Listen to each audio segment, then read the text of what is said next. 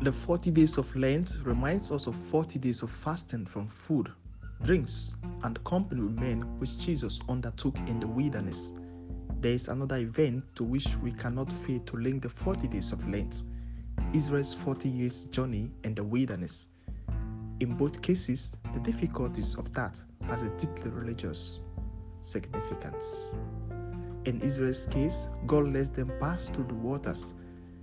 It was entirely an act of God, a manifestation of His power. And Paul gives this event a baptismal interpretation. By undergoing the baptism of the sea, they became the people of Moses, that is, the people of the law. 1 Corinthians chapter 10, verse 1 to 2. But hardly was this an end to the difficulties. It was perhaps only a prelude to the difficulties the hunger, the thirst, the heat, the long walk through the wilderness. But the first act of God and the promise of the land were the basis and the incentive to hold on through the desert experience. In the case of Jesus, he submits himself to baptism at the hands of John, and he was immediately driven into the wilderness where he fasted 40 days and nights. Although he did not need baptism, he had to fully identify with the human family whose nature he had taken up. And this was the baptism unto repentance, a baptism that marks delivery by God from sin. Like in Israel's case, the divine experience at the baptism and his public ministry to which he now looked forward were, as it were, basis and incentive to go through the wilderness experience. We must recall that 40 in both cases have more than literal meanings. They are also symbolic. In this way, it fully relates to our experience too. For us, it marks the journey between our baptism into the household of God and our arrival in our heavenly land of promise.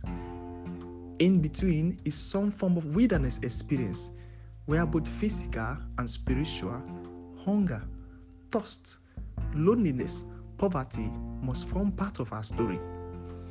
It is therefore proper to also see this period as a period of training in maturity in charity.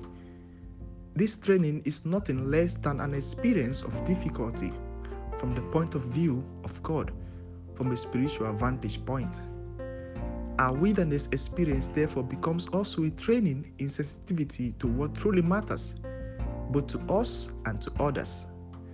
For when we feel the pangs of hunger, we grow some compassion for the hungry.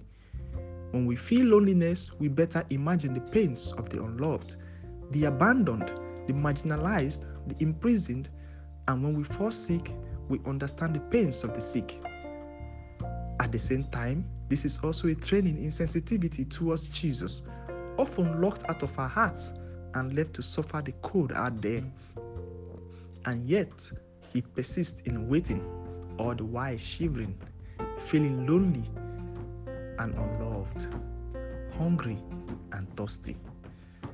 It is providential that this theological reality should coincide with the period that has shaken the world that has proven to be a wilderness experience for us and for the whole world. In fact, we have experienced a protracted 40 days, a protracted Lent, coronavirus pandemic, and all it means for our country and the world. It is a period of difficulty, but it is also a period to grow in Christian maturity. This is a time to grow more sensitive to Jesus, left outside of our hearts and the moment he enters, he insistently begs that his brothers and sisters, the poor, the sad, the lonely, are also let in. If we must successfully go through these experiences, aptly encapsulated in difficulties of the times, we must recall our first encounter with Jesus as well the promise of our destination. A promise that is many times partially fulfilled in the joy and satisfaction we feel each time we reach out to give a helping hand, to say a kind word, and to pray for others. The message for the time is therefore the same message Jesus preached as of primary importance. The time has come. The kingdom of God is at hand. Repent and believe the good news. This is the call to fully realize ourselves, the call to Christian maturity. We must not miss the urgency of the call. We must change our ways to allow Jesus, as well as his sisters and brothers, a place in our hearts, or perhaps to make more room for them.